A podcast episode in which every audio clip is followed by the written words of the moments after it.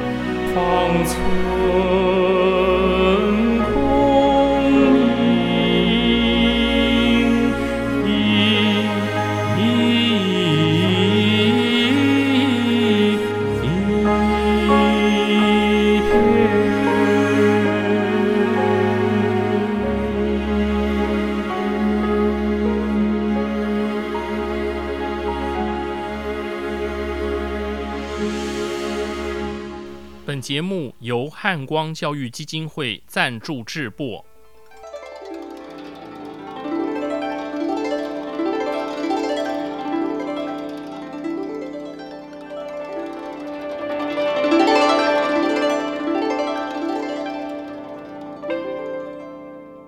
各位听众朋友，大家吉祥，大家好，我是简崇元。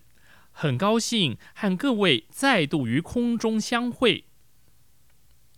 上周节目我们谈到李白隐居徂来山六年之久，盼呐盼呐，等啊等啊，天宝元年（西元七四二年），总算让他遇见了贵人，他告别了竹溪六义，单飞去也。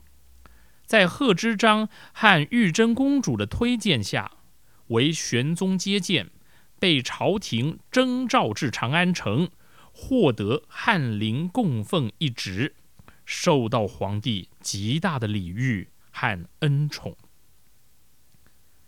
时光匆匆，天宝三年（西元七四四年），李白应召入长安，已经两年了。这两年，他是否因此扬眉吐气了呢？遗憾的是，他非但没能大志得偿，反而经常感到莫名的忧郁与沉闷。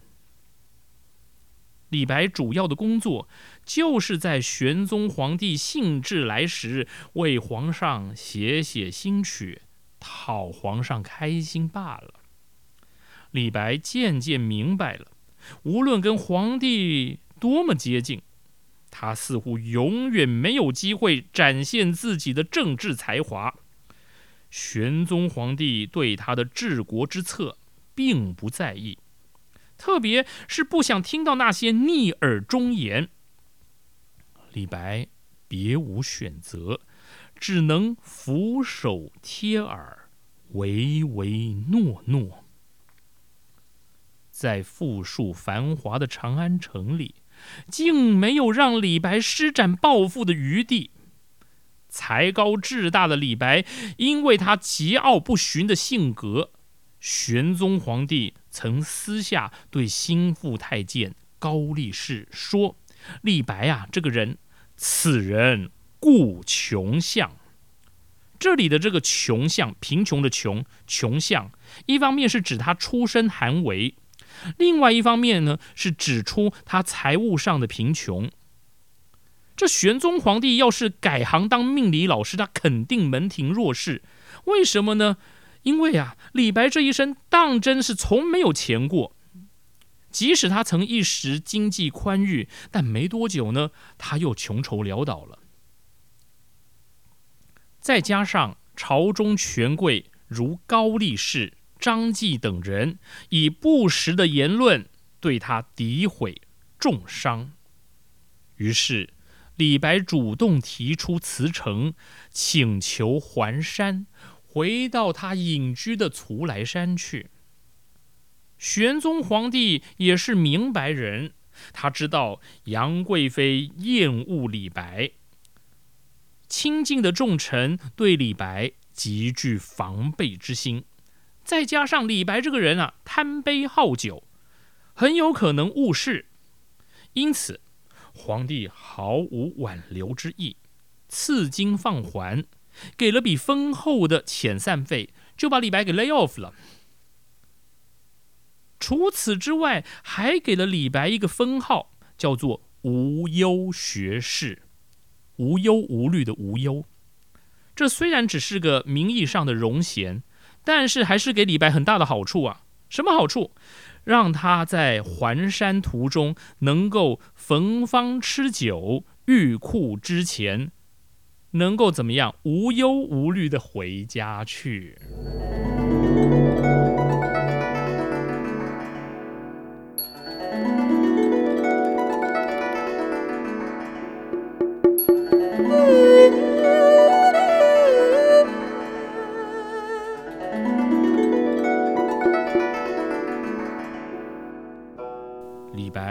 离开长安城的时候，他头戴道巾，身披道袍，表示他将从此一心求道，不再关心朝政。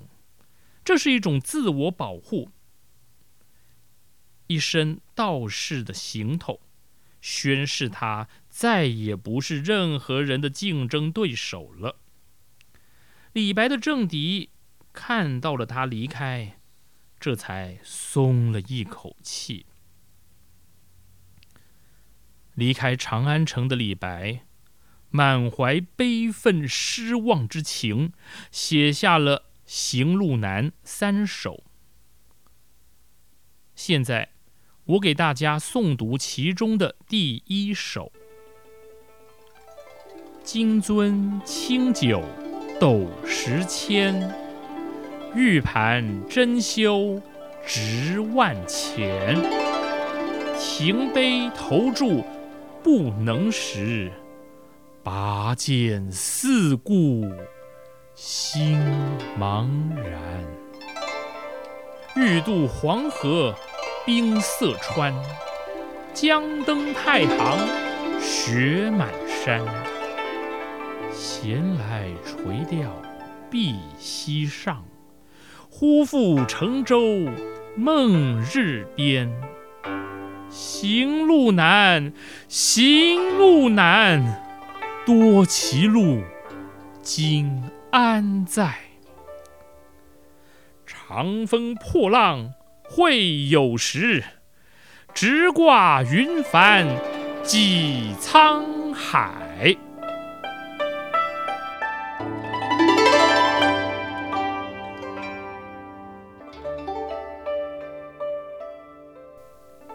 这首诗一共十四句，八十二个字，在体裁上属于七言歌行体，因为一句七个字。无论在题材和表现手法上，都受到南朝宋诗人鲍照“你行路难”的影响。但却青出于蓝而胜于蓝。首先，“金樽清酒斗十千，玉盘珍羞值万钱”两句，写朋友出于对李白的深厚友情，不惜千金设下盛宴为他饯别。爱喝酒的李白，要在平时遇上这美酒佳肴和朋友的一片盛情，肯定是会须一饮三百杯的。然而此时的李白却是停杯投箸不能食，拔剑四顾，心茫然。他端起酒杯，又推开了酒杯。他拿起筷子，又放下了筷子。他离开座位，拔出宝剑，举目四望，心绪茫然呐。李白在这儿善用了动词“停杯”的“停”，投注的“投”，拔剑的“拔”和四顾的“顾”。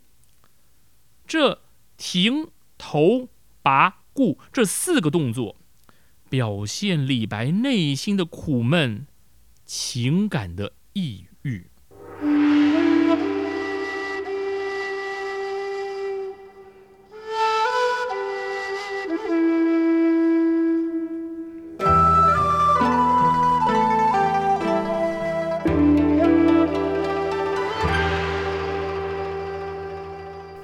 接下来，“欲渡黄河冰塞川，将登太行雪满山”这两句，呼应的前一句“拔剑四顾心茫然”。李白为何举目四顾，心绪茫然呢？李白满怀安邦定国之志。他有幸受诏入京亲近皇帝，然而玄宗皇帝不在意李白的天赋才华，只视他为品级欠缺的寒微子弟，说他此人故穷相。最后，李白被赐金放还，变相的撵出的长安城去。纵然李白心雄万夫，此时岂不伤心？能不茫然呢？欲渡黄河，就是想要渡到黄河的彼岸；还有那将登太行，就是想要攀登太行山，攻上顶峰。这两句表明，诗人期待受到皇帝任用。扬眉吐气，一展长才。而冰塞川，是指坚冰堵塞大川；还有雪满山，是指大雪遍布高山。这冰塞川和雪满山，说的是诗人当下面临的困窘之境，龙困浅滩，有志难伸呐。总之啊，这。欲渡黄河冰塞川，将登太行雪满山。这两句是正面的写出行路难，就紧扣着题目来写。然而，少年急剑任侠的李白，绝不是误入丛林当中的小白兔啊！他的拔剑四顾，代表着不屈服。不认输，不自甘消沉，不萎靡不振，他有再战一场的决心。于是，他想到的两位起初不甚得志，而最终大有所为的历史人物：闲来垂钓碧溪上，忽复乘舟梦日边。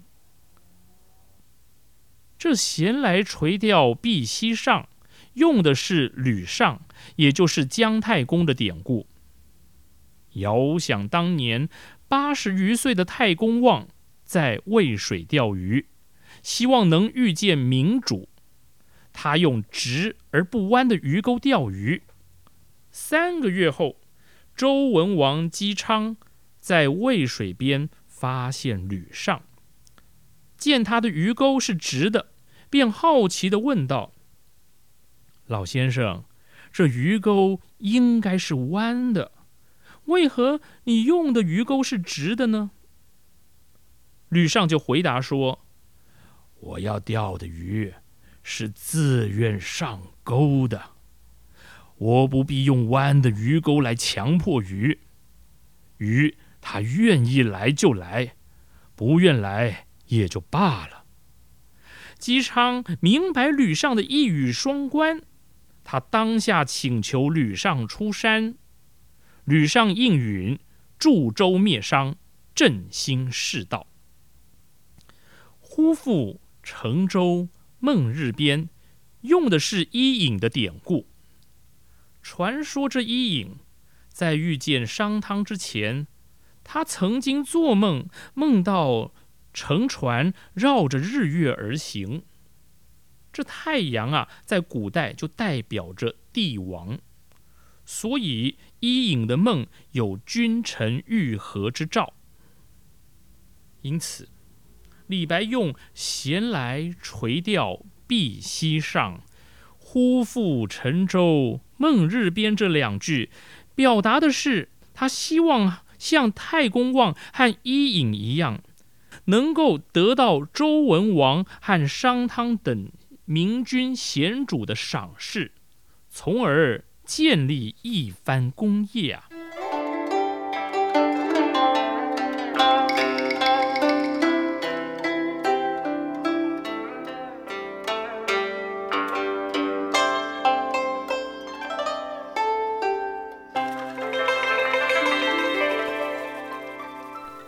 吕尚与周文王，伊尹与商汤的君臣愈合。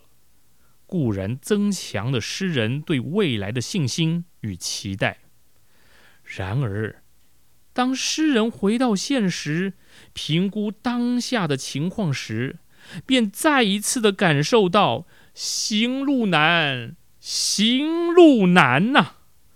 人生之路确实难行啊！离别在即，前途茫茫。多歧路，今安在？他更感到前路的崎岖，歧途甚多。李白究竟该何去何从呢？行路难，行路难，多歧路，今安在？四句打破原来一句七字的音部，节奏短促。跳跃是诗人焦躁不安的内心独白。我们读着这四句，就可以感受到诗人虽然进退失据，却仍想继续追逐理想的强大精神力。桀骜不驯又倔强自信的李白，绝不轻易承认自己的失望与颓唐。他勇敢的告诉自己。也告诉他的朋友们：“长风破浪会有时，直挂云帆济沧海。”尽管前路茫茫，障碍重重，艰险万分，但是李白期许自己要像刘宋时的宗悫一样，有着愿乘长风。破万里浪的志向，一朝风云际会，必要扬起征帆，横渡大海，到达理想的彼岸。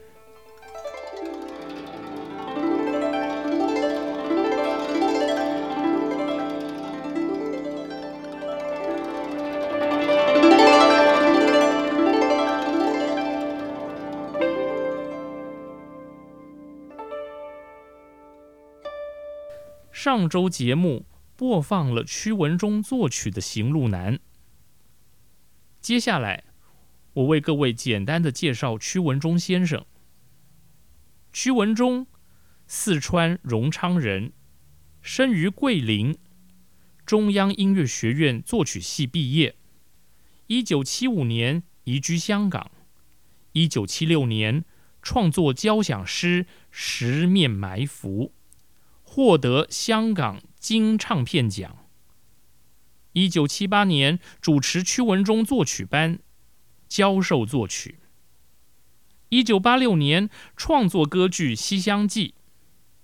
他曾担任黄字演艺学院副院长，为亚洲作曲家同盟、香港艺术家联盟、香港作曲及作词家协会的会员。曲文中的歌乐作品具高度的传承性及丰沛的创造力，既无义和团式的病态传统，也没有仿冒欧美的肤浅现代，善于糅合中国民间音乐素材与西方作曲技法，极尽融汇之功，天成之妙。他的交响音诗《十面埋伏》，合唱诗篇《黄山奇美的山》，大型管弦乐。《帝女花幻想曲》分别获得香港金唱片奖、台湾优良唱片金鼎奖及作曲金鼎奖。他被誉为以严肃音乐打入畅销市场的作曲家。屈文中深深的被李白诗的艺术感染力所感动。他认为李白诗有丰富多彩的色泽。和风格，人物情感的抒发深刻而细腻，既有纵横激荡的激情，高瞻远瞩的气魄，又有悲怆慷慨的呐喊和忧郁苦闷的低吟，再再给他许多音乐创作上的启发和想象，使其不得不提笔。一九七六年，屈文中移居香港的第二年，集中创作了独唱、合唱与乐队的组歌《李白诗》四首。这四个作品分别是《白云歌送刘十六归山》、《春思》、《送友人》，还有我们介绍的《行路难》。其中。《春思》和《送友人》是独唱曲，《白云歌》送刘十六归山，还有《行路难》是混声合唱。附带一提啊，这《白云歌》送刘十六归山呢，也是有独唱版的。至于《行路难》的独唱版，是从混声合唱版的稍事调整而来。节目最后。